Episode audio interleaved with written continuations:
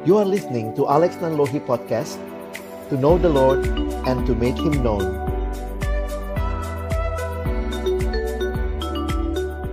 Halo, selamat malam teman-teman. Hai hai. Senang banget ya malam ini boleh ketemu lagi. ketemu lagi.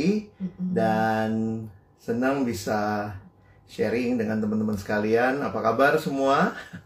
Dan ya kesempatan ini kita lagi mau ngobrol apa nih dek? Kita lagi mau ngomongin tentang Mhm. insecure bang. Insecure Itu apa tuh? Investasi? Apa itu insecure? makanan makanan dari mana ya? Makanan dari Rasanya mana? kayak gimana? Kayaknya orang bilang ah, insecure?" kok pada banyak ngomongin insecure di mana-mana jadi kayak Iya. kita ikutan latah gitu. Ma- masa-masa sekarang katanya banyak orang yang ngalamin eh, masalah insecure. Insecuritas. Jadi sebenarnya masalah insecure itu Hmm. dari diri atau dari luar diri sebenarnya? Ah itu tuh yang penting ya. Eh, mungkin kita nggak bisa tutup mata itu sebuah resiko dalam relasi. Salah satu Salah satunya ya. dalam berelasi. Kalau Tapi kita itu sebenarnya berelasi, dari dalam atau dari luar sebenarnya? Maksudku Hmm, apakah Perasaan itu. akhirnya hmm, itu terjadi karena faktor dari luar lalu kemudian mempengaruhi diri ataukah memang Hmm. Eh, diri dari dalam diri lalu kemudian eh, berpengaruh keluar. bukan eh, karena udah ada masalah dalam diri Iya. makanya berpengaruh eh maksudnya eh, apa yang terjadi di sekitar mempengaruhi gitu. Mempengaruhi ya. Hmm. gitu M- Kayak mungkin ya? mungkin kita lihat ini dulu sih deh apa apa definisinya boleh boleh gitu. apa sih yang menjadi definisi definisi dan karena soalnya gini ya definisi yang muncul itu kan di berbagai apa sih di berbagai eh, literatur banyak gitu ya. Kita Hmm. kita soalnya ada ada materi juga yang pernah disiapin gitu ya. Kamu yang nyiapin. Nah apa nih? Eh satu perasaan insecure means lacking self confidence or lacking security. Jadi itu maksudnya orang yang nggak kayak percaya diri nggak percaya diri gitu ya. kemudian nggak merasa uh, mungkin kayak ngerasa khawatir terus menerus gitu kali juga ya? Iya. Atau uh, kayak selalu ngerasa dirinya nggak sanggup nggak mampu mungkin begitu? Iya dan uh, selalu ngerasa bahwa dirinya itu mungkin uh, nggak sebaik yang lain gitu apa ya? Iya iya iya. Itu juga kali ya. Hmm. Dan ini ini tentunya ada ada latar belakangnya yang tentunya membentuk. Nah, Hmm. ketika kalau Hmm. aku ngelihat sih memang ini Hmm. juga ada faktor bentukannya Hmm, dari lingkungan, tetapi it's more about diri sendiri. oke Oke, tentang diri sendiri Pilihan yang kita ambil berkaitan dengan situasi nih. Hmm, respon kita Respon kita terhadap ada. situasi, betul. karena Iya, iya, iya. karena memang ada orang yang mungkin melihat eh, apa ya dia dibesarkan dalam situasi yang ya dia nggak ngerasa gimana gue bisa pede gitu ya Hmm, karena mungkin situasi yang ada di sekitarnya itu ya tidak membuat dia pede gitu hmm, oke jadi kalau aku sih ngelihat Jadi itu ada masalah ini juga dong ya, apa namanya? Eh, masalah eh, bagaimana dia dibesarkan dalam keluarga juga kah? iya kalau aku lihat Ada tidak tidak terlepas ya Ada pengaruh ya? Karena ya? kita ini kan sebenarnya ada dalam suasana masyarakat di mana kita itu tidak hidup sendiri Oke. termasuk waktu kita lahir kan ada keluarga Hmm, hmm, lalu hmm. ada waktu bersahabat pun bertumbuh dalam persahabatan Iya, iya, gitu ya aku pernah ngalamin sih ya Hmm. waktu masa-masa Boleh bang mungkin mungkin eh, di di keluarga sih nggak masalah kali ya Yes. tapi waktu bergaul dengan teman-teman Ah. jadi bagaimana mereka merespon lalu bagaimana mereka me- apa ya kayak ngasih julukan atau mungkin zaman dulu sih belum kenal bullying kayak sekarang ya tapi Iya. sebenarnya itu udah bullying tuh Yes. Misalnya yang disebutin adalah bentuk fisik kita lah, Ah. apalah dan biasanya itu hal-hal yang jujur aja dalam masa-masa itu karena kurang pengetahuan ya. Ini gue Iya. cerita jujur aja. Waktu itu aku dibilangin itu kan, eh, aku kan eh, bulunya banyak gitu. Ah. Nah itu waktu SD tuh malu banget gitu ya. Orang masih pakai celana pendek tapi aku udah kakinya buluan gitu. Iya iya iya. Nah terus kemudian ya ada yang manggil, ada yang istilah bercandanya gitu. Wah lu telat lahir sedikit lu jadi kemoceng gitu. itu kan wow sesuatu sekali gitu ya dan itu bagi bagiku jadi kayak insecure gitu. Yes. Merasa kayak emang gue salah ya lahir kayak begini gitu ya. Iya iya. Dan akhirnya responnya tuh jadi unik. Responnya eh masih anak-anak ya. Heeh. aku ingat kelas 5 kelas 6 SD itu nggak tahu apa-apa. Jadi kesel digituin temen beli eh, apa ambil cukuran. Dicukur. Makin, dan makin ternyata banyak ya. teorinya makin dicukur makin lebat. Jadi bener-bener waduh kayak kok gue salah banget gitu ya? Dan eh, itu sedih gitu Iya, dalam iya. masa-masa itu kayak merasa kayak gue salah karena dikatain. Kan dan yang yang menarik waktu itu waktu lihat teman-teman memang belum pada punya bulu. Iya iya. Gitu saya bukan bulu ya itu rambut kan kita kan mamalia Iya. bukan nah jadi itu pernah ngalamin tuh karena fisik Hmm. ya jadi eh, merasa insecure dan padahal sebenarnya itu masalah kurang informasi Hmm, bahwa ternyata ya aku mungkin pubernya lebih awal dari mereka iya aku mungkin karena genetika orang tuanya juga mungkin Heeh. eh, banyak eh, bulunya jadi kita Iya, juga iya, iya. jadi itu kan hal yang genetis gitu ya nah terus masuk Iya, lagi nih. juga anak kecil ya. iya Pasti kan sangat atau gini ya waktu itu kan nggak nggak ada ya. internet dia nggak ada Iya. internet nggak ada apa jadi itu tuh cuman peer pressure-nya tuh jujur aja kalau gue ngeliat zamanku lebih gede loh Iya, iya. karena yang kita dengar cuma temen Iya, kita nggak pernah bisa baca Nggak di bisa internet cari atau apa lagi cari ya. taunya di mana kalau teman bilang lu nggak nggak pantas hidup dengan banyak bulu ya udah iya aja gitu ya dan kita tertekan gitu nah terus kemudian waktu aku bertumbuh lagi gitu ya aku tuh jerawatan banget Ah, Boh, jerawatnya entah ampun deh kalau dipikir zaman itu ya mungkin teman-teman kalau lihat deket nih masih ada bekasnya gitu ya. Nah tapi waktu itu juga eh, jerawat terus kemudian gitu sama teman-teman di dibully gitu. Dan memang waktu itu juga berjuang ya. Iya, aku iya. inget ya ini maaf ya mungkin kalau cerita jujurnya aku tuh pernah sampai eh, ya lewat dokter begitu ya. Heeh. Karena itu ada om yang dokter akhirnya untuk menghentikan jerawat itu udah puncaknya adalah dikasih pil anti hamil. Ini bukan buat diminum ya, bukan buat diminum tetapi untuk bubuknya, di- dibubuk, di- terus kemudian ditaruh ditaruh air, air, terus tiap ditaruh malam ya. ditaruh tuh. Saking banyaknya jerawat dan eh, itu agak ini ya efeknya bagus berpen, memenuhi. Jadi gue juga bingung gitu ya, efeknya tuh ternyata Ini kita lagi nggak jualan ya. Jualan enggak, jangan beli pil anti hamil teman-teman ya. Itu karena gue pikir karena mungkin itu masalah hormon menekan Iya, hormon iya. kali ya. Nah jadi aku tuh udah coba banyak hal. Nah sebenarnya masa itu kalau buat teman-teman yang hidup sejaman sama gue gitu ya, itu tuh cowok tuh nggak ada bersih bersihin wajah. Ah, Zaman itu tuh jarang lah kita Ah. ngerti cowok bersihin wajah. Jadi waktu itu ketika pertama kali muncul krim pembersih wajah, ah, ah. Gel pembersih wajah, jadi kita ikut beli dong. Ah. Pakai lah, gua nggak usah Nah, sebut merek yang ya. membuat ternyata aku mungkin nggak cocok Yes. jadi makin dipakai makin banyak gitu Iya, iya, iya, iya. tapi karena terus ngelihat iklannya cowoknya putih mulus harus bebas jerawat jadi ikut pakai gitu dan akhirnya waktu makin banyak aku ingat temen sekali waktu ke kamp eh, ke sekolah dulu ya. Terus bercanda gila ya Alex jerawatnya udah kurang. Ya seneng juga ya. Iya iya kurang tempat. Jadi kayak hah? Eh, merasa bahwa kok gue beda dengan Hmm. ses- se- sesama gitu. Ini karena udah dilewatin ya makanya bisa cerita Iya, dengan waktu ketawa itu, ya. waktu itu mah, aduh. masa-masa lagi masih ngalamin nggak gini kali ya. Bang? Jadi memang ini ya kekurangan informasi atau Iya, kita hanya fokus sama diri yes. itu tuh bisa begitu rupa menekan loh dan Hmm. insecure banget gitu.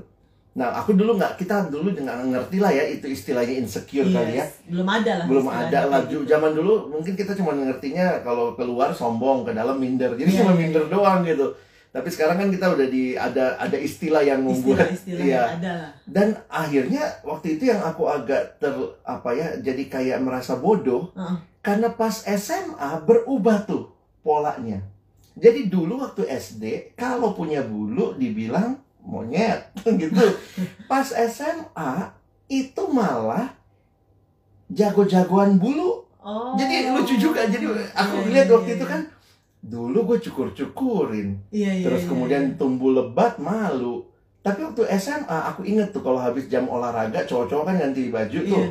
biasanya kan kami masuk kelas dulu jadi cewek di luar dulu Iya. cowok tuh ganti baju nah waktu pas ganti baju tiba-tiba teman-teman pada ini eh eh, ngelihat siapa yang kakinya paling buluan gitu ya ampun aku ranking dua dong. Padahal dulu itu rasanya malu banget Iya, gitu waktu SD ada tapi perubahan zaman perubahan zaman dan ternyata masalahnya kan di emang kenapa kalau Hmm. gue punya eh, ber apa istilahnya duluan ya. Iya, duluan ini ya? physically, lebih- bertumbuh. hormonnya lebih bertumbuh. Iya. Nah, jadi eh, aku ngelihat tuh situasi seperti itu eh, bisa membuat insecure jadi pernah mengalami lah Iya. ya masa-masa insecure tapi kayaknya kamu eh, nggak sekarang itu nggak jadi terlalu terpengaruh ya karena kamu kayak pede banget gitu sekarang sekarang sekarang ya zaman dulu nah memang akhirnya kayak begitu ya eh, dalam realita hidup yang belum kenal Tuhan juga Hmm. ya bahwa sangat tertekan dengan apa kata orang Hmm. apa pendapat orang tapi kemudian jadinya muncul seperti eh, mindernya itu tapi sombongnya yang lain. Iya. misalnya ya gue bagus nih. Iya, muncul tuh yang lain. Ah, aku punya prestasi di studi misalnya. Mhm. aku punya prestasi yang lain. Jadi hal-hal itu akhirnya kayak menutupi atau kayak mau bilang nih. Lu lihat kan? Iya, iya. gue bisa walaupun jerawatan. Gitu ya. Tapi sebenarnya jerawatannya sendiri tidak solve gitu nggak nggak Mm-mm. benar-benar menerima terima kasih gue jerawatan so Iya, what iya. gitu ya Tidak bisa menerima, belum bisa menerima diri pada saat itulah ya kondisinya. ya. dan memang ada hal-hal dalam hidup ya kita juga udah pernah bahas ya bahwa ada hal-hal dalam hidup yang memang secara diubah. ini nggak bisa diubah nggak bisa diubah itu bukan berarti kita juga jadi males merawat diri sih Iya. Tapi misalnya ya kalau hormon itu tumbuh siapa yang bisa neken jangan Hmm. gitu kan Lalu ada hal-hal yang dalam hidup karena nggak bisa diubah. Contohnya, kita lahir di keluarga seperti Mm-mm. apa, orang tua kita seperti apa, itu kan kita nggak pernah milih. Iya, nggak bisa dipesan. Nggak bisa dipesen. Dan itu banyak juga aku ketemu dengan adik-adik, baik siswa maupun mahasiswa yang tertekan tuh. Mhm. Karena ngerasa, Tuhan kok dia orang tua saya?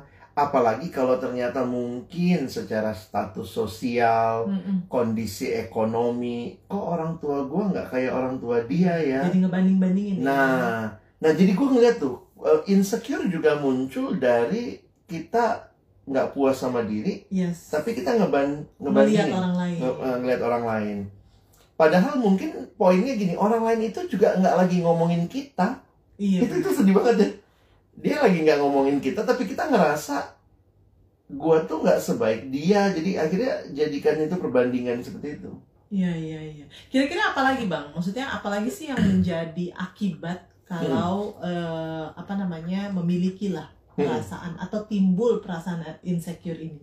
Kira-kira eh, apalagi yang kira-kira mungkin eh, mempengaruhi lah ketika perasaan Hmm. insecure ini mungkin muncul, ya kan kalau misalnya tadi apa sih yang Hmm. membuat kita insecure mungkin ada hal-hal dalam diri kita Dalam yang akhirnya diri, membuat ya. kita akhirnya nggak pede sulit untuk menerima diri Iya.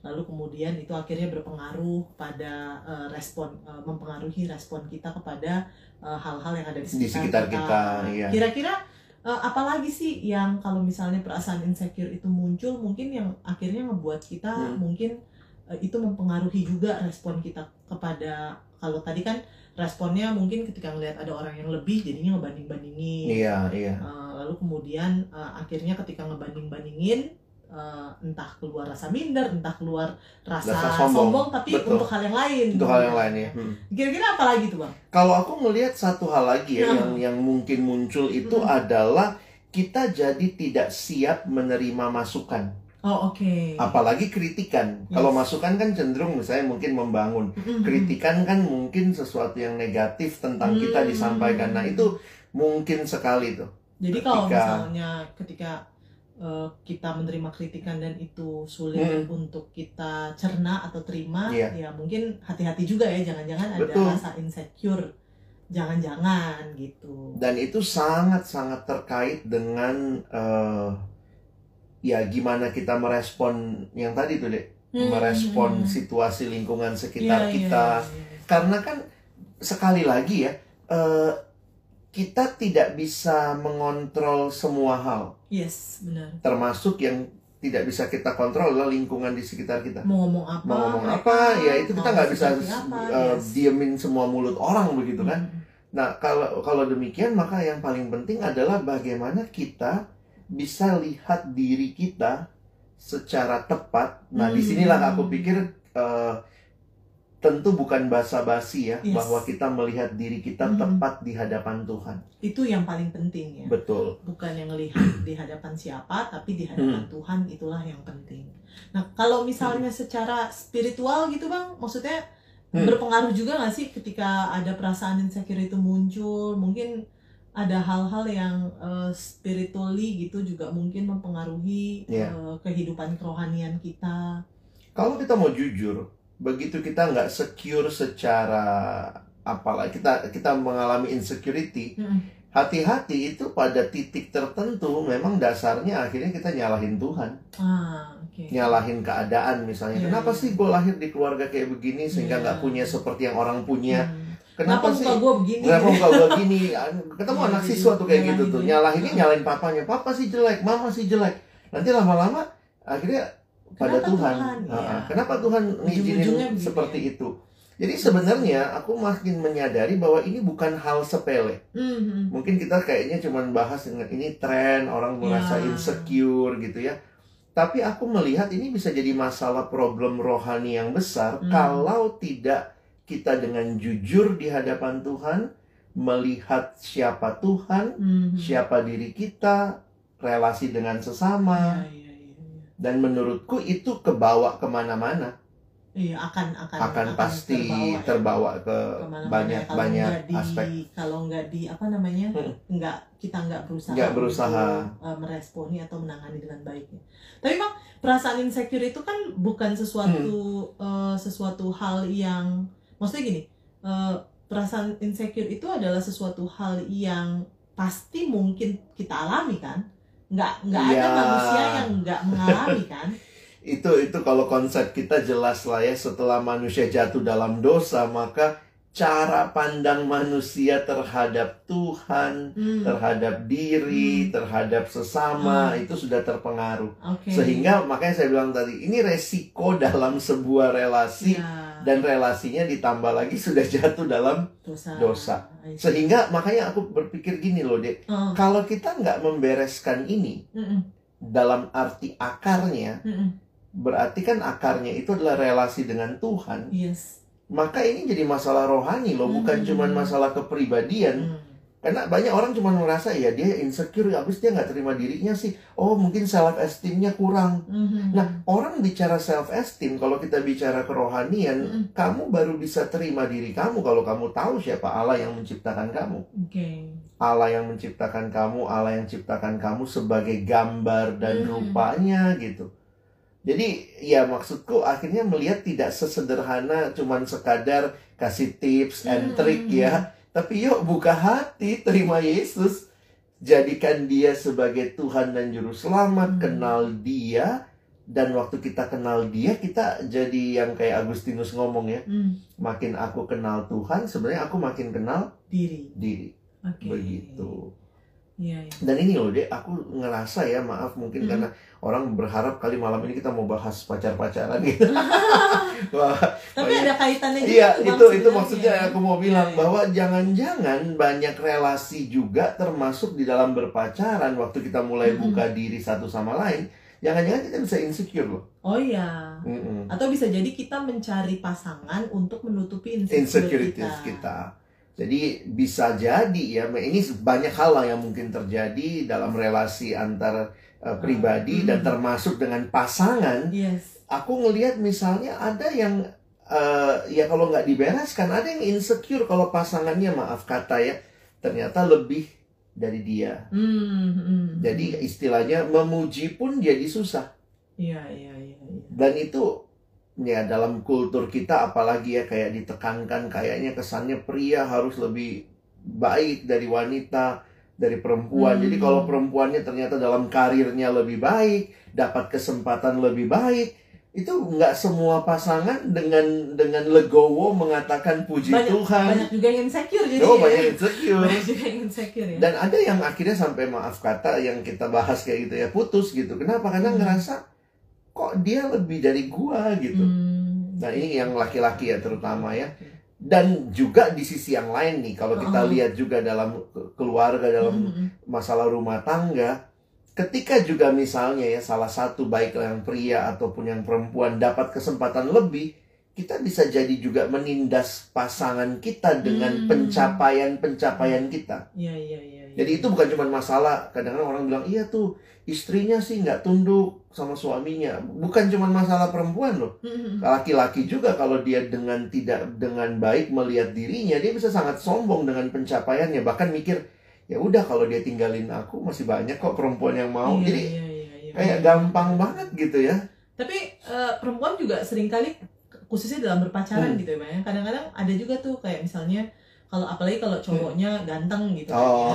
Dia merasa insecure dalam artian wah, kok dia mau ya sama gue gitu. Eh, tapi itu ada Iya, gitu iya, iya, ya. iya. Kadang-kadang kok dia mau ya sama gue akhirnya tuh kayak eh, susah percaya gitu loh. Ketika nih cowok mungkin jalan sedikit sama cewek yang atau mungkin main Hmm. bareng sama cewek yang lebih cantik, Langsung. langsung merasa Hmm. oh kok dia eh, ini ya jadi rasa insecure karena cowoknya ganteng pun ada sebenarnya gitu ya Jadi udah dapat barang bagus gitu. Ya, udah, udah, udah. dapet yang apalagi kalau cowoknya tuh tanda kutip kesannya perfect gitu ya Eh, Oh, ganteng oke. pinter dari keluarga yang mapan mungkin Terus kayak begitu ngapain dipertahankan? Mungkin juga dia merasa itu menutupi insecurity-nya ya atau atau itu kebanggaan Cinta, tersendiri. katanya. Oh, cinta ya. kalau dasarnya ya Kali mak- ya, makanya sih menurutku perlu bertumbuh juga. Hmm. Karena kita ngelihat banyak tuh drama-drama juga kayak gitu ya. iya Jadi kayak misalnya cowoknya luar biasa, ceweknya mungkin biasa aja. Sehingga kan ada yang bercanda gitu. Cari pasangan jangan terlalu cantik, jangan terlalu ganteng. Kenapa? Ntar dibilang guna-guna loh. Iya, jadi ada juga Ada- kan yang seperti itu jadi kayak itu kayak keluar dari insecurity Hmm. kita juga kali ya Jadi ya mari mari teman-teman waktu ngelihat hal ini yang lagi banyak marak dibahas Hmm. di mana-mana ini bukan cuma sekadar masalah kepribadian, masalah self esteem, tapi ini masalah relasi spiritual kita Hmm. dengan Tuhan pencipta yang waktu itu beres, Mm-mm. harapannya sih maka kita pun berjuang dalam relasi dengan pasangan. Kalau misalnya pasangan kita juga tidak menerima kita sepenuhnya, tetap kok ada Tuhan yang menerima kita sepenuhnya. Pasangan Benar bisa gagal mengasihi kita. Iya. Tapi Tuhan tidak pernah gagal mengasihi kita. Kadang-kadang kan ada juga yang mulai dengan relasi gitu. Iya kak, habis dia nanya, lu udah punya apa berani deketin gua. Jadi kayaknya eh, langsung juga ngerasa insecure karena Iya. belum bisa memberikan Berikan apa yang Mm-mm. Pasangannya harapkan atau orang yang dia PDKT Iya. harapkan gitu. Nah itu khususnya kalau misalnya pacarannya udah lama lalu kemudian Hmm. ceweknya nunggu-nunggu minta dinikahin Hmm, kapan tapi dong? cowoknya cowoknya mungkin masih ngerasa belum belum ah itu tuh belum, punya, mapan, belum, belum punya rumah, belum punya Iya, ini, belum iya. punya itu gitu ya. Itu juga sebenarnya Ah, mempengaruhi dan, relasi. dan ya. aku lihat ada ini loh dek maksudnya itu itu real sih ya Hmm. akhirnya ada yang bilang gini gua kalau kayak gitu kak jadi takut sih katanya Hmm. takut eh ya ini gimana ngomongnya ya bener-bener dia ngomong dia takut ditinggal nikah Ah. maksudnya begini takut ditinggal nikah gini kalau ternyata orang pasangannya ini ketemu yang lain Hmm. yang ternyata punya semua yang dia nggak punya Hmm. pasangannya ini gampang banget dong akan cari dan menikah dengan orang itu Ya, ya, ya. Jadi aku pernah ketemu lah laki-laki yang bilang, jadi dia jalanin relasinya, Hmm. tapi dia sedang berjuang mencari mahar, Hmm. mencari bisa punya rumah, bisa Hmm. punya kendaraan, dan kalimatnya tuh jadi serem gitu. Kenapa? Lu kok kayaknya gitu? Iya kak, daripada Hmm. takut gue ditinggal nikah sama dia. Kenapa lu? Dal dalam hati aku ngerisa ngelihat gini, dia kok mandang ceweknya rendah banget ya bahwa Hmm. cewek ini hanya mau dengan orang yang punya ini ini. Hmm. Apa juga ceweknya mungkin Ya nggak tahu juga. ungkapannya sih. begitu ya tapi akhirnya dia insecure walaupun dia berjuang berusaha dapat semua yang kira-kira pasangannya mau atau bukan mungkin bukan pasangannya mau tapi dia lihat Dia itulah merasa lebih secure kalau, dia Kalau- punya itu semua. Hmm. sebenarnya poinnya Jadi di situ yang aku kadang melihat, wah ini eh, kita mesti bereskan lah ya, karena ini akan sangat mempengaruhi relasi-relasi yang lain. Nah, sekarang pertanyaannya, Hmm. kalau pasangannya insecure, masalahnya di mana sebenarnya? Apakah memang si pasangan harus, maksudnya apakah memang si pasangan yang harus eh, apa namanya Hmm. menjaga hati dalam artian memperbaiki diri, ataukah memang si eh, pasangan, maksudnya misalnya Iya, kalau misalnya iya. ceweknya nih yang ngerasa insecure nih, Hmm. apakah si ceweknya yang salah, ataukah memang si cowoknya yang mungkin Hmm. eh, apa ya namanya eh, kalau bisa dibilang memberi pengaruh yang, Pengaruh yang- buat cewek ini insecure dan apakah memang ujung-ujungnya putus Hmm. saja Kompleks sih pertanyaannya ya. Kalau aku ngelihatnya gini dulu deh. Jadi untuk mengatasi insecure itu kan Hmm. sebenarnya yang paling utama kenal Tuhan, yes lalu kemudian yang kita suka sebut dengan menerima menerima diri, Hmm, hmm, menerima diri apa adanya lah. hmm, hmm. Cuma yang kadang-kadang jadi masalah deh, menerima diri apa adanya itu banyak yang menjadikan itu alasan untuk tidak mau berubah jadi lebih, lebih baik, baik. Jadi aku juga agak takut banyak orang menggunakan alasan insecure atau alasan eh, aku nggak insecure kok, aku udah Hmm. terima diri apa adanya. Tapi ternyata itu adalah sebuah eh, cuma tameng sih Iya, untuk iya, iya. tidak mau men- menjadi lebih baik. iya iya Jadi aku juga melihat, tolong kita jujur bahwa di dalam Alkitab kita pun belajar mau menjadi manusia yang semakin baik dengan Hmm, bahkan teladan utamanya semakin hari semakin serupa dengan Kristus. Nah, karena itu mari kita belajar untuk terbuka melihat. Nah, jangan selalu salahin di luar diri kita. oke Sekali lagi ya, kalau pertanyaannya seperti tadi, yang di luar diri itu kita nggak sanggup kontrol. Hmm, Tapi yang bisa kita kontrol adalah di dalam diri kita. Sehingga memang gini ya, kadang-kadang ini dalam relasi banyak sekali jargon-jargon sehingga hmm, ketika misalnya dia ngomong gitu, ah kamu insecure. Jadi kita gampang banget memang pakai kata-kata itu untuk saling menyerang. Sebaiknya kalau ditanya gimana kita kita membahasakannya dengan tepat. Hmm. Saya sedang menolong kamu bertumbuh, kamu pun sedang menolong saya bertumbuh. Hmm. Kalau je- jelas sama-sama jelas tujuannya, tolonglah terima masukan saya sebagai kerinduan supaya kamu makin bertumbuh dan saya pun menerima masukan kamu sebagai kerinduanmu supaya saya makin bertumbuh. oke Nah, dari titik itu aku pikir eh, ya memang bisa dievaluasi mau lanjut kalau lanjut berarti tetap belajar terbuka dan itu juga pasti pengalaman seumur hidup sih deh. Hmm, Gimana benar. belajar seperti terbuka. yang tadi ya Iya. bahwa insecure itu sesuatu hal yang bukan berarti sekarang kita atasi besok nggak Besok nggak ada lagi, pasti benar. pasti Mm-mm. akan terus menerus mengalami Dalam hidup eh, ada. dalam hidup ada ada aja ada gitu ya, aja. yang ngebuat berarti kalau kayak begitu ka- karena kadang-kadang ada gini loh bang ada yang eh, si ceweknya ngerasa insecure Hmm. lalu kemudian si ceweknya eh, kemudian kepikiran eh, ya udah deh eh, apa namanya gue putus aja gue kayaknya nggak insecure sama dia gitu Eh, Hmm, Uh, hmm. Lalu kemudian si cowoknya ngerasa bahwa gue terima lu apa adanya gitu. Iya ya. Nggak, lu nggak perlu, Tapi lu nggak perlu lu- Membuktikan Ya, apa-apa ah, gitu padaku gitu ya. adanya, gitu loh. Tapi tuh si cewek tuh kayak kekeh gitu. Nggak bisa. Gue tuh kalau di deket lu tuh rasanya tuh kayak kecil Iya iya, gua gitu. nggak nggak ada artinya hanya butiran Iya. debu. Apalagi kalau misalnya di PMK gitu ya. Iya. Eh, si cowok misalnya koordinator Apa gitu. apa misalnya pelayanan apa gitu lalu kemudian Ceweknya cuma cewek mungkin jemaat anak baru biasa, jemaat ya, biasa. biasa misalnya. maksudnya hal-hal kayak gitu tuh kadang-kadang Iya. juga ya secara rohani insecure rohani gitu Tak kan bisa juga karena realitanya bahwa eh, dalam insecurity itu Hmm. yang paling utama itu comparison. Orang akan membandingkan diri. Hmm. Dan biasanya kalau membandingkan diri selalu dua aspek. Kalau saya lebih baik, saya cenderung sombong. Kalau saya lebih nggak baik, saya cenderung minder. Nah, itu kan sama sebenarnya. Minder sama Hmm. sombong tuh saudara kembar, satu Ya, keluar, satu ke dalam. Nah, realitanya gimana nih?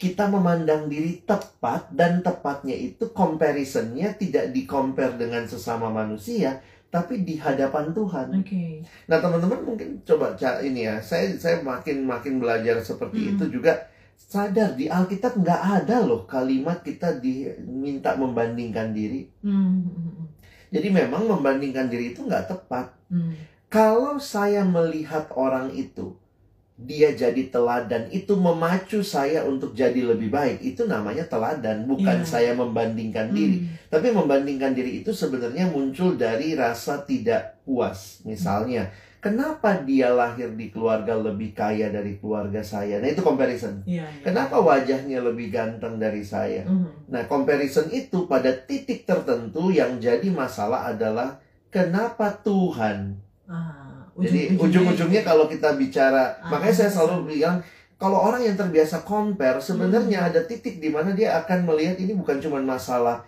jealous, Hmm, iri hati, tapi ini masalah rohani nih. Iya, iya, iya. Makanya di Alkitab tuh jelas loh iri hati itu bahaya banget. Kalau gitu gimana bang? Never Apa compare. yang harus eh ya maksudnya eh, kita kita Hmm. lah sebagai anak-anak Tuhan gitu ya. Iya. Gimana? Apa yang harus kita lakukan gitu Hmm. terkait dengan hal ini? Ketika rasa insecure itu muncul, kira-kira eh, bagaimana seharusnya respon kita atau apa yang harus kita lakukan gitu ya? Iya. Saya pikir selalu kita perlu ingat identitas kita di dalam Tuhan dan Hmm. itu bukan sekali lagi kayaknya kalau ini diulang-ulang kayaknya dari teman-teman juga di persekutuan dengerin, Iya. persekutuan siswa dengernya itu, bukan mahasiswa dengernya itu, alumni juga itu gitu ya. itu bukan hal yang yang klise, tapi Hmm. itulah realita hidup Mhm. di mana eh, ya aku ingat eh, ilustrasi yang eh, pendeta John Stott berikan ya. Nah, waktu itu dia cerita sebenarnya tentang ada dia kutip juga dari Hmm. sebuah cerita di mana ada seorang pewaris tahta lah ya. Hmm. Jadi ini anak eh, anak ini pewaris tahta kerajaan dan karena itu dia dididik selalu dalam manner sebagai putra mahkota. Hmm. Nah, jadi setiap kali dia tidak berlaku seperti manner yang seharusnya, Hmm. maka penasehat dia ya kan biasanya kalau putra Hmm. mahkota tuh ada ada pembimbingnya dia Iya, selalu bilang sama dia ingat siapa kamu, kamu. ingat siapa kamu. Mm-mm. Jadi mengingatkan diri tentang siapa kita, Status kita. status kita, Identitas. identitas kita di dalam Tuhan Hmm. itu jadi satu cara yang baik untuk menolong kita mengatasi insecurity. Yang yang boleh dikata ta- pakai istilahmu tadi ya, Dek, akan akan tetap muncul sih ya Iya. berkali-kali dalam kehidupan. Karena itu aku pikir juga kerohanian itu bukan masalah sekali selesai. Yes. Kalau masalah hidup itu juga bisa kita alami berkali-kali, kita bisa berkali-kali jealous, berkali-kali iri hati, berkali-kali compare sama orang, berkali-kali insecure, maka sebenarnya kerohanian pun harusnya kita berkali-kali dong. relasi kita Relasi kita dengan harus Allah. terus-menerus Betul. gitu ya. Dan kenapa terus-menerus? Karena itu yang mengingatkan kita kalau kita udah mulai, ya kok gue lupa diri Hmm. lagi ya. jujur aja gitu setelah mengalami mungkin aku udah selesai dengan masalah bulu ya udah udah selesai dengan masalah bulu udah selesai dengan Tapi masalah ada masalah jerawat. lagi gitu ya. Iya, ini jerawat ini padahal tapi orang, nanya gitu. Terus jadi abang bersihnya gimana? Ternyata gara-gara umur. Oh, jadi hilang. hilang sendiri. Oh, untung di kamu usia. ketemunya. kamu ketemunya udah gak ada jerawat. Jadi waktu itu selesai selesai aja gitu. Ah, jadi dalam arti ya ampun gue cuci-cuci gue beli tuh eh, tit gitu ya. Kagak hilang-hilang tapi waktu umur lewat oh udah bersih lagi iya, gitu iya, iya. santai aja gitu ya nah eh, akhirnya aku menyadari kita butuh tuh mengingatkan diri kita terus karena Hmm. rea- realitanya masih mungkin loh kita Hmm. selesai dengan satu pergumulan tentang hal itu tapi di bagian lain muncul. Iya. Ada orang yang sudah sudah sudah nerima lah dirinya tapi ternyata dalam pekerjaan begitu lihat temennya promosi insecure Ah, gitu. iya. Berarti ya sebenarnya ya masalah itu kan kayak nggak pernah selesai tapi Hmm. akan mungkin muncul lagi. Mhm. Jadi ingatkan diri tentang Jadi, identitas. Siapa identitas kita, Bang? Ya kita anak Tuhan. Aha. Kita berharga bukan Ya. karena apa yang kita capai Mhm. bukan apa yang kita miliki tapi jadi Dan menarik gini karena loh. nggak ada jerawat ya.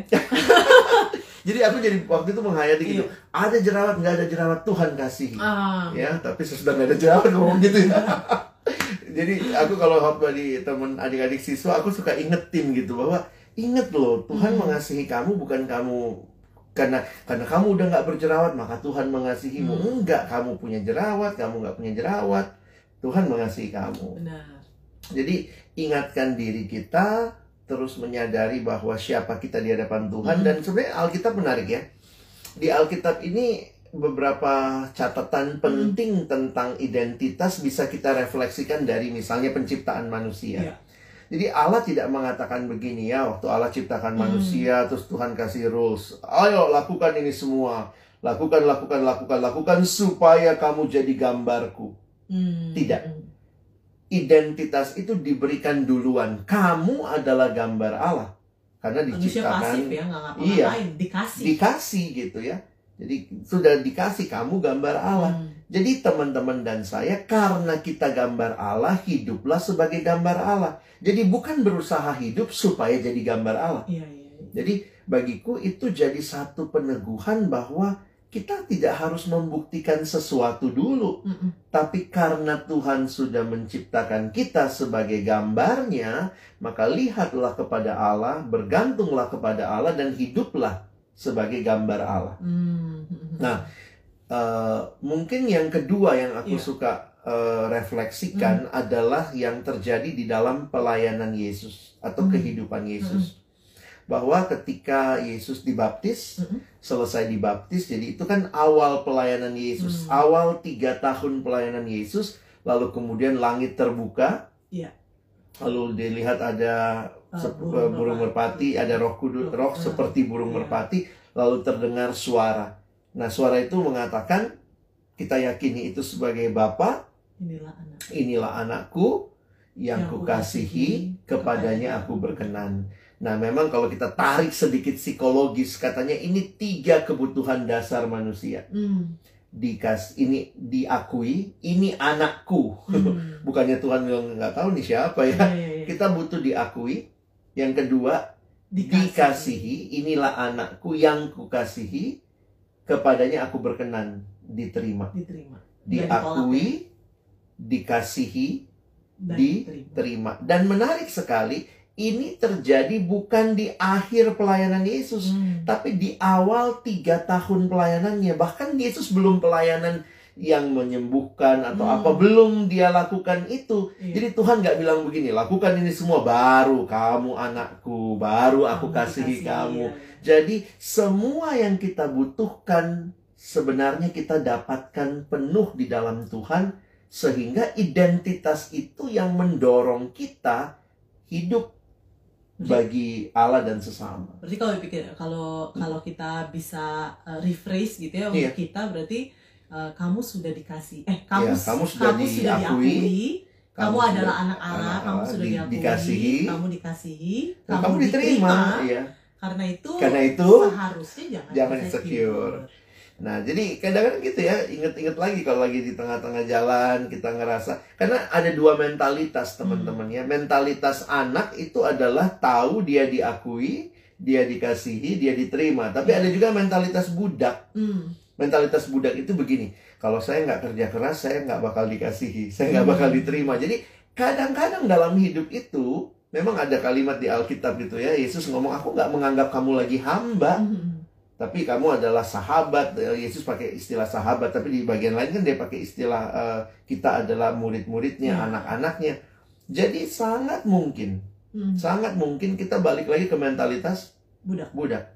Padahal kita sudah Iya. sebenarnya diakui sebagai anak, Iya. dikasihi sebagai anak dan diterima. Jadi jangan kemudian kalau orang nggak terima kita langsung kita ngerasa kita kurang manusia, Hmm. kita kurang kurang sempurna. Iya, ada something wrong dengan Ada, diri ya. kita, gitu ya. Dan memang ini sih, Dek, culture kita memang culture of comparison. Hmm. budaya di mana teman-teman dan saya hidup ini budaya yang membandingkan dirinya kuat banget. Hmm. Di mana yang ditawarkan adalah ka- kamu harus bisa seperti orang Hmm. itu, bisa seperti orang itu. Nah, jadi aku ngalamin tuh ya ngelihat bahwa uh, culture of comparison itu membuat orang jadi uh, kalau kalau saya tidak seperti dia, lalu saya saya jadi nggak berharga. Hmm. Lalu ada lagi nih misalnya mungkin orang tua ya kadang-kadang orang tua juga tanpa sadar membesarkan anak itu kan kalimat-kalimat yang aku pikir di balik kalimat itu sebenarnya ada culture loh ya. Hmm. maksudnya bu culture itulah yang membuat akhirnya kayak kalimat itu lestari ya. Misalnya iya nih anaknya kalau masih sekolah masih kuliah iya nih nanti kalau dia sudah jadi orang. Hmm, kayak Jadi, sekarang belum. belum. Emang masih bukan orang nih. Apa ini hewan Iya, apa iya. ini ya? Jadi poinnya nanti kalau dia jadi orang terus orang ya gitu nanti kalau saya jadi orang ya Iya, tunggu ya kalau saya jadi orang. Jadi kenapa? Karena culture kita culture of comparison dan culture of uh, ini ya pembuktian. Yes. kamu akan diakui kalau kamu menunjukkan sesuatu. Mhm. tapi di dalam Alkitab jelas banget beda. Karena kamu sudah diterima ayo tunjukkan kamu yang sudah diterima. Jadi nggak sedang memperjuangkan penerimaan memperjuangkan kasih memperjuangkan pengakuan gitu. Iya iya iya. Terus ya tentunya tapi meskipun eh, demikian seperti yang tadi eh, Iya. kamu juga bilang ya bahwa bukan berarti kemudian karena kita udah diterima dan segala macam Hmm. eh, kita nggak mau lagi apa namanya eh, menjadi lebih baik gitu ya. betul Nggak mau lagi berubah misalnya, Hmm. nggak mau lagi bertumbuh misalnya. Kan udah diterima ngapain lagi bertumbuh? Nah, makanya nggak begitu ya. di kitab Kolose pasal 3 misalnya ayat 10 itu mengingatkan kita bahwa manusia baru yang terus menerus dibaharui ya. Diperbaharui itu istilahnya begini loh. Karena kita sudah diakui, diterima, dikasihi, tetapi kita harus terus bertumbuh Hmm. menjadi the best version of us God wants us to be. Iya iya iya. Jadi makanya kalau akhirnya juga orang apa ya eh, berlindung tadi aku pakai istilah Hmm. ber- berlindung di belakang tameng atau perisai eh, Tuhan sudah terima saya Iya kok. iya iya. Lalu dia nggak mau berubah, orang kasih masukan nggak mau dengar. Saya pikir sebenarnya pada titik paling dasar itu masih insecure. Oke. Begitu sih. Ya, jadi ini jadi topik yang menarik juga untuk teman-teman pikirkan, Yes. benar. doakan sungguh-sungguh kalau kita masih ngalamin insecure, maka ingatlah identitas kita dalam Iya. Tuhan Benar. dan jangan sampai masalah ini membuat teman-teman jadi apa ya? Jadi kayaknya Eh. eh, kesulitan untuk mungkin berelasi dengan Betul. orang lain atau bahkan mungkin jadi nyalahin diri sendiri. Nyalain diri sendiri, gitu ya. benar. Atau mungkin bahkan mungkin lari dari eh, apa menerima diri gitu kan Iya, ya. iya. Ya, jadi kayak apa ngelakuin segala sesuatu demi melakukan le- demi demi diterima dan menyenangkan hati orang lain mungkin. Betul. Padahal sebenarnya yang harus disenangkan ya hatinya Tuhan aja. Mhm.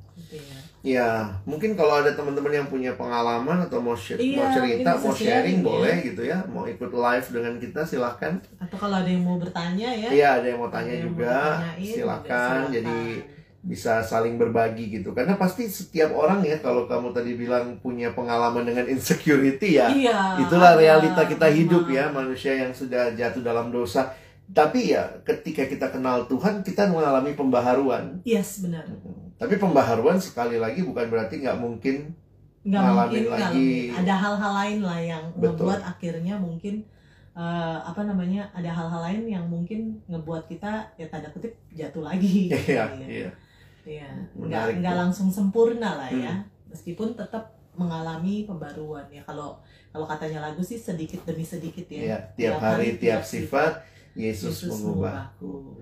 Aku eh, ngelihat ini sih, Dek, mungkin sambil nunggu teman-teman yang Mhm. tanya atau sharing, ngelihat eh, memang benar bahwa eh, gimana Tuhan bentuk kita itu unik. Ya, Tuhan sedang membangun kita Hmm, sedikit demi sedikit dan ada bagian-bagian yang sedang Tuhan asah. hmm, Misalnya, selagi mahasiswa yang Tuhan asah misalnya juga bagaimana hmm. kita melihat dengan tepat prestasi studi, benar. Tidak menjadi orang yang membandingkan diri, Hmm. lalu kemudian menyalahkan Tuhan karena ada yang lebih pintar dari kita. Hmm, Nah, hmm. selesai itu misalnya waktu masuk dunia alumni, ternyata Tuhan lagi membentuk kita dengan karir misalnya. Tuhan membentuk kita dengan uang, Iya. berapa uang yang kita terima dan banyak juga ya ya ini ini kayak kayak apa ya sesuatu yang terjadi Ah. ketika misalnya eh, ada alumni nih ini banyak kan yang Hmm, yang lagi jadi alumni di masa corona hmm, hmm. kan nggak Benar, gampang ya cari iya. kerja masa Heeh, pandemi masa seperti ini pandemi. ya. nggak gampang cari kerja nah kadang-kadang tuh malu loh datang persekutuan alumni oh iya iya karena apa nggak kok belum kerja gitu apalagi ya maaf kata juga mungkin persatuan alumni juga mesti sensitif ya. Pertanyaannya apa? Kerja di mana? Uh, uh, kalau Iya, isi absen ditanyanya mungkin juga ada ada aja yang nanya mungkin kerjaan walaupun jarang ya. Biasanya kan nama, biasanya kalau email. ketemu sih kalau dalam kalau ketemu biasanya maksudnya dalam Hmm. uh, persekutuan onsite biasanya itu akan Itu lebih Mm-mm, lebih, lebih, threatening. yes tekanannya, Tekanannya pressure-nya lebih, lebih. ya karena pasti ditanyain apalagi kalau misalnya ketemu sama temen alumni kampus Sesama angkatan, eh, dia udah kerja. ya yang udah kerja duluan padahal Uh-uh. lulusnya sama mungkin nah itu Waktu di mungkin ya. kampus gue lebih pinter dari dia Nah, perasaan bisa, gitu bisa ya. jadi kayak begitu. Jadi itu jujur aja aku kadang ngelihat iya Tuhan Tuhan sedang bentuk kita di Iya. setiap tahap hidup untuk melihat bahwa aku tuh terima kamu apa adanya loh. Tapi kayak Tuhan izinkan kita ngelihat orang lebih Hmm. sukses, kita lihat orang misalnya punya itu itu banyak lah. Ya sesudah menikah aja ada aja eh, yang yang ditanya akhirnya eh, udah punya pacar belum ini kalau Ya, masih ini ya. Jadi pertama kan tahapannya tuh udah kerja belum? yes Habis udah kerja nanti udah punya pacar udah punya belum? pacar belum? kalau udah punya pacar Ya, kapan udah. nikah Kapan nikah? Kalau udah nikah, kapan punya Kapan anak? anak Kalau udah punya anak, anaknya sekolah di mana? Sekolahnya pun mempengaruhi insecurity kita. Oh, iya cuma negeri. iya Oh, kalau saya eh, eh, apa eh, national plus, wih gitu. Jadi kadang-kadang aku pikir kita nggak akan berhenti loh. Tapi sebenarnya ke- kenapa ya Tuhan izinkan itu untuk membuat kita sadar akulah segala-galanya. Kalau kamu mencari penerimaan orang, nggak bakal habis, Iya. gitu sih. dan maksudnya itu juga membuat kita semakin sadar bahwa apa yang berharga dalam dunia ini itu sebenarnya Tuhan gitu ya Betul, bukan bukan hal-hal hal-hal yang yang, sementara, sementara. yang bisa hilang. karena kadang-kadang kita merasa insecure Hmm. mungkin juga eh, karena ngerasa bahwa itu hal yang berharga dan kita nggak punya Hmm. ya Padahal misalnya- Yang yang apa ya misalnya apa? Nggak kayak misalnya gitu ya ada teman yang udah punya mobil lalu kemudian Iya. kita belum punya mobil kita ngerasa insecure nah jangan-jangan itu karena kita ngerasa mobil tuh lebih berharga daripada Nah, itu. punya betul. mobil tuh lebih berharga Daripada- mungkin punya Tuhan Hmm, misalnya hmm, hmm, hmm. kalau misalnya kita sadar bahwa yang lebih berharga itu adalah ya Hmm. udahlah udah punya Tuhan Hmm. eh, punya Tuhan cukupkan hidup saya ya Iya. pastinya bersyukur bukan insecure kalau katanya Betul. gitu ya. Ya bersyukur itu adalah eh, respon terhadap supaya nggak insecure ya. Iya. Oke dari eh, Shirley Maniuruk, terima kasih Bang Alex, Kak Debbie sudah Tuhan pakai saat pakai untuk menjawab apa yang aku butuhkan saat ini. Iya dek, puji Tuhan ya. Terima kasih. Ini ada yang mau gabung mungkin? Silahkan. Kita apakah bisa ikut gabung Atau tertekan kali ya atau nekan ya atau enggak? Kalau misalnya mau gabung, mau share mungkin bisa. Oh. Ah, ini ada. Halo. Malam. Siapa nih? nggak kelihatan Oke. Halo. Bisa kelihatan mukanya, Dek? Halo. Ini ada teman kita Arya ya tadi ya. Halo, Dek. mungkin dia tertekan tertekan Ketekan ya? Oke, Dek. kemudian dia bingung kali Iya. Baik. Baik, dari teman kita namanya susah nih RMN. Selamat malam Bang Alex.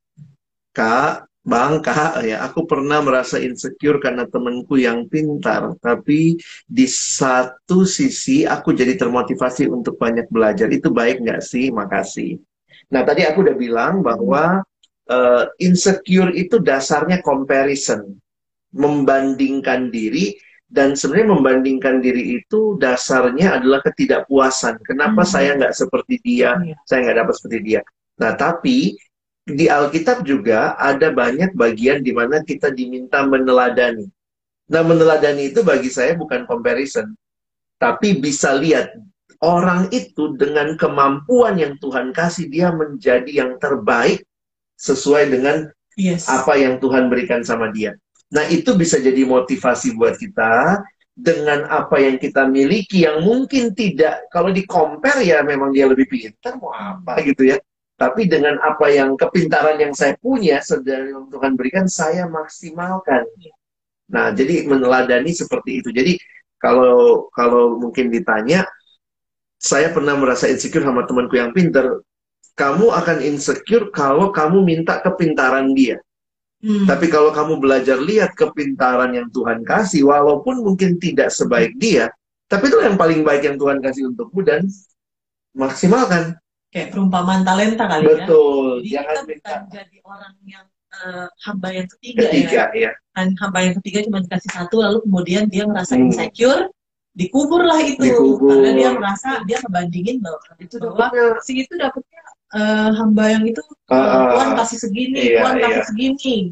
Ke saya aja Tuhan tuh kayaknya jahat banget cuma dikasih satu. gitu. Nah itu tuh cara ngelihat gitu. Akhirnya aku bilang itu masalah rohani loh deh. Iya. Karena yang akhirnya disalahin Tuhan. Iya. Tuhan kok cuma ngasih segini sama saya gitu. Seharusnya kita kayak hamba pertama dan yang kedua Iya, kan, ya. ya udah Punya talenta dikasih. ya talenta yang ada, ayo kita Kembangkan. tanpa maksudnya tanpa menyalahkan siapa-siapa ataupun Iya. melihat siapa-siapa. Karena memang mungkin ya kalau bisa dibilang eh, kemampuan masing-masing orang itu Beda. unik ya. Nah, Manusia, manusia kan unik. Ba- Beda diciptakannya. tiap orang ya. Iya. Yang kembar pun nggak ada yang persis Iya, sama. dia jangan jangan merasa bahwa saya harus kayak dia Mm-mm. ataupun juga saya harus seperti eh, ngedapetin seperti dia gitu. Iya, kan. iya. Dan- Mm-mm.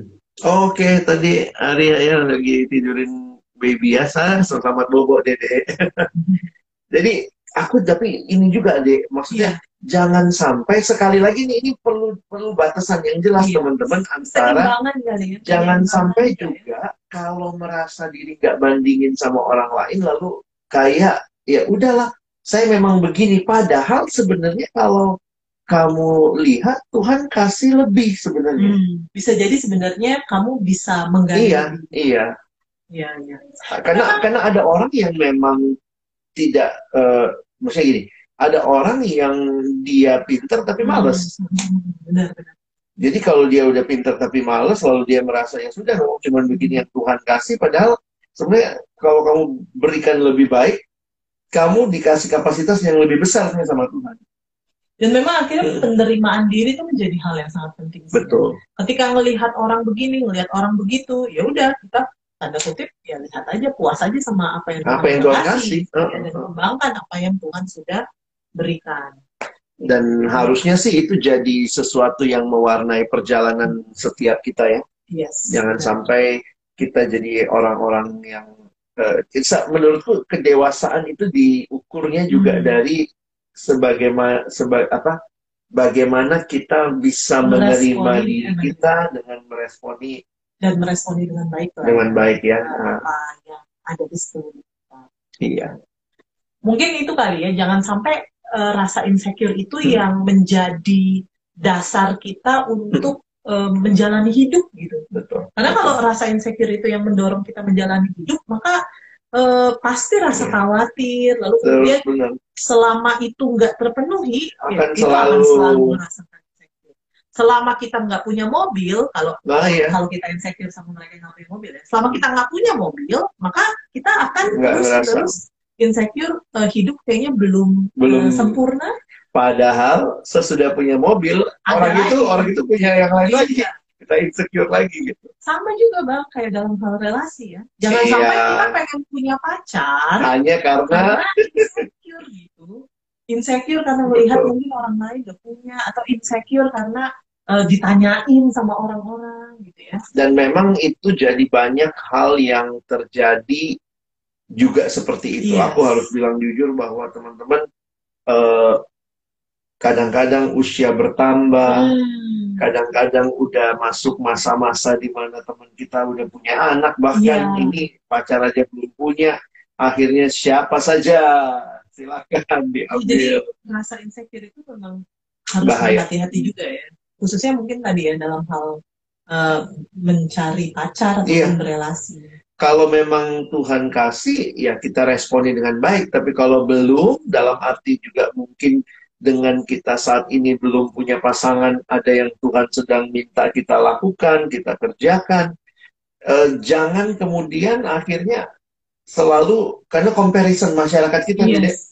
harus menikah, harus Hmm. menikah gitu. Padahal menikah dengan orang yang salah itu malah nightmare gitu daripada harus begitu ya. Itu ada pertanyaan Terima kasih. dari Hening ya. Iya, Hening ya. Cia. Terima kasih Bang Alex dan Kak Debi. Aku izin tanya Kak Bang, apa solusi dari Abang Kakak jika dibanding-bandingkan oleh orang tua malah membuat malas untuk menjadi apa yang orang tua inginkan? Iya, ini ini banyak nih kasus seperti ini. Kalau dari aku dulu ya, Yes. aku ngelihatnya memang kita sekali lagi, sekali Hmm. lagi tidak bisa mengontrol apa yang orang katakan Hmm. atau bagaimana orang merespon kita. Kenapa ya jadinya kerohanian itu jadi kunci dan jalan keluar yang aku lihat Hmm. karena akhirnya aku belajar hidup di hadapan Tuhan. Iya. Dan justru ya ini mungkin cara berpikir yang aku Hmm. juga dapat sesudah aku lewati masa-masa insecureku ya bahwa ke- gini kadang-kadang kita dibandingin Mm-mm. untuk sesuatu yang lebih baik Iya. tapi kita nggak suka dibandingin itu kita nggak Iya. suka lalu akhirnya kita muncul respon ya udahlah gue nggak mau lakuin yang dia minta Hmm. tapi waktu kita kenal Tuhan ternyata Tuhan minta kita bahkan lebih baik loh dari yang orang tua kita minta Hmm. Tuhan bilang give your best gitu jadi ketika akhirnya saya me- me- melakukan yang terbaik bahkan Hmm. lebih lagi dari yang diminta itu saya menyadari saya melakukannya di hadapan Tuhan. Nah, Iya. kira-kira dapat motivasi yang lebih yang baru, dapat semangat yang Hmm. baru dan bahkan dapat uh, giving the best yang baru gitu. Iya, iya, Jadi iya. akhirnya aku melihat uh, memang penting sih. Hmm. Nah, ini proses juga ya, teman-teman ya. Karena saya pikir bercampur juga dengan mungkin uh, kepahitan karena dibandingkan. Mungkin dari aku sih itu deh. Iya ya, jadi apa namanya eh, tadi lah kaitan, terus jadi kayak pengen balas dendam gitu ya. Iya, balas sebenarnya bisa bisa paralyze. Oke deh, gue nggak Iya. mau ngapa-ngapain. Gue nggak mau bikin apa-apa yang diminta. Jadi, jadi itu kayak sebenarnya kita menyiksa diri kita juga. Jadi jangan-jangan kita tidak men- mencapai apa yang memang Tuhan mau buat kita dan bahkan lebih baik loh yang Tuhan mau dari orang tua kita. Jadi memang ketika melakukan hal itu ya lihat mungkin kepada Tuhannya ya. Maksudnya Betul. eh, sebenarnya kan tadi dibilang ya bahwa ya orang tua pasti pengenin yang terbaik lah buat kita. Iya. Mungkin memang caranya, Caranya, yang sebenarnya eh, tidak menyenangkan, tidak menyenangkan hati lah. Apalagi kalau tiap hari Iya, gitu ya. iya eh, anak Ini, tetangga anak udah tetangga, punya eh, kamu. Aja gitu kan ya. Jadi eh, mungkin eh, itu pasti nggak enak didengar ya. Iya. Tapi memang eh, pada intinya kan pasti tujuannya baik lah. Iya. Eh, orang tua pengenin eh, mungkin lebih berhasil, Iya. eh, kamu lebih baik gitu kan ya. Jadi mungkin jangan raguin juga kali ya motivasi orang tua, Iya. karena pasti eh, ada ada hal baik lah yang Walaupun caranya mungkin caranya menyakiti. ya. Ya banyak tuh caranya malah Iya. menyakiti ya. Mau yang baik tapi kayak dipukulin supaya jadi yang Benar. baik gitu ya. Malah nggak mau jadi baik tuh.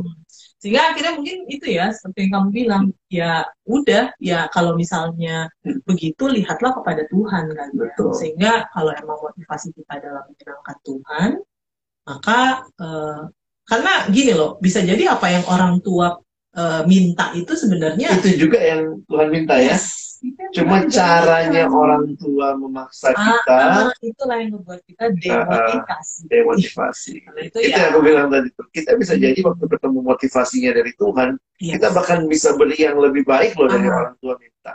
Jadi Hmm. jangan jangan apa ya kalau bisa dibilang jangan lihat kepada caranya orang tua Iya, kali ya. karena itu ya namanya orang tua kita juga sudah jatuh dalam dosa. Iya.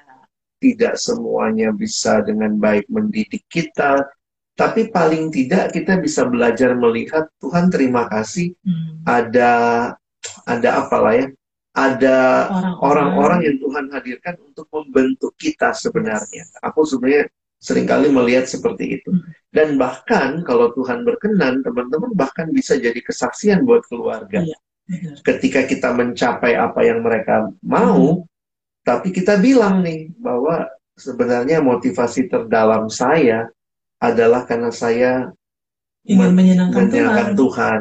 Dan kalau saya menyenangkan Tuhan, maka dalam konteks itu pun sebenarnya saya sedang menyenangkan papa dan mama gitu sih. Jadi ya itu ya lihat maksudnya jadikan Tuhan sebagai uh, Iya. jadikan menyenangkan uh, menyenangkan Tuhan uh, Iya. melakukan ya kata Paulus Untuk tadi ya segala sesuatunya Tuhan. untuk Tuhan itu kali ya mungkin itu kali yang bisa Betul. kita jawab ya Tapi thank you ya buat teman-teman yang udah tanya. Dan ini mungkin topik yang ya buat beberapa orang biasa, ah sering dengar, Hmm. tapi juga buat beberapa yang lain ya thank you yang ada yang bilang ini pergumulan loh. ada yang lagi Iya, sedang ngalamin Hmm. seperti ini gitu ya. Jadi sebenarnya kalau kita mau bicara tadi kamu bilangnya insecure karena nggak punya mobil gitu ya. nggak punya nggak punya pacar. Poinnya jangan bicara insecure nggak punya mobil nggak punya pacar. Sebenarnya insecure lah kalau kamu nggak punya Tuhan. Ya itu yang paling bikin kita insecure. Gila itu Tuhan. Dalam arti ya Tuhan nggak mungkin meninggalkan kita tapi jangan-jangan kita yang sedang tidak benar-benar apa ya Bergantung. bergantung sama Tuhan meresponi begitu. Benar sekali. Jadi thank you teman-teman buat yang sudah ikutan dari Ari Ari Tonang ya. Iya terima kasih juga Tuhan berkati. Tentu buat teman-teman yang lagi bergumul ya dalam setiap tahap jangan lupa ya selalu Iya. ada pergumulan insecurity. Mari lihat kepada Tuhan dan jadikan eh, hidup kita benar-benar bukan untuk dunia untuk memenuhi harapan orang tua semata tapi kita hidup untuk Tuhan menyenangkan Dia memberkati banyak orang ya j- jadi jangan pikirin apa pendapat orang ya. betul tapi eh, apa namanya lihatlah apa pendapat eh, Tuhan Tuhan tentang Karena kita. aku pernah aku pernah dengar gini bang bahwa eh, kita nggak bisa nyenengin semua orang, betul tapi setidaknya ada satu pribadi yang bisa kita senangi, yaitu Tuhan. Iya. Karena itu belajar untuk eh, mendengarkan pendapatnya Tuhan, Hmm. eh, menyenangkan Tuhan daripada menyenangkan semua orang. Semua Karena nggak mungkin. Hmm. Thank you. Oke, ya terima kasih Bang Kak. Ubah insecure jadi bersyukur. Oke, God bless Abang Kakak. Baiklah, terima kasih teman-teman buat Terima malam kasih, ini. Kita doa dulu ya. Boleh. Yuk, kita berdoa. Tuhan, terima kasih banyak kami boleh share malam hari ini. Terima kasih buat setiap kami yang juga bisa ikut dalam percakapan ini, mendengarkan, merefleksikan ke dalam hidup kami. Terima kasih buat teman-teman yang juga sudah merespon dengan bertanya, memberikan masukan. Kami sungguh berdoa, perjalanan hidup bersama Tuhan, biarlah menjadi perjalanan hidup yang terus bersyukur. Karena kami sadar kami milik Tuhan, kami anak Tuhan, dan di dalam Tuhan kami diakui, dikasihi, dan diterima. Dan kami mau hidup sebagai anak-anakmu yang memuliakanmu senantiasa, dan juga menjadi berkat bagi sesama. Sekali lagi terima kasih. Hamba berdoa bagi saudara-saudara yang sedang bergumul dengan masalah, ke insecurity dalam diri, baik karena lingkungan sekitar, tekanan peer pressure, tekanan pekerjaan, tekanan culture, tekanan masyarakat, tekanan orang tua, tapi kiranya mereka boleh melihat siapa Allah yang ada di atas segalanya, satu-satunya Allah yang harus kami senangkan dan kami muliakan. Terima kasih. Sekali lagi kami bersyukur berkati waktu kami istirahat malam ini jadi kesempatan yang indah untuk kami menikmati rest di dalam Tuhan. Dalam nama Yesus kami bersyukur, kami berdoa. Amin. Amin. Baik, terima kasih teman-teman semua kasih. yang sudah join. Tuhan berkati. Kalau mungkin juga mau share ke teman-teman yang lain, jadi bisa juga kita saling memberkati. Bye.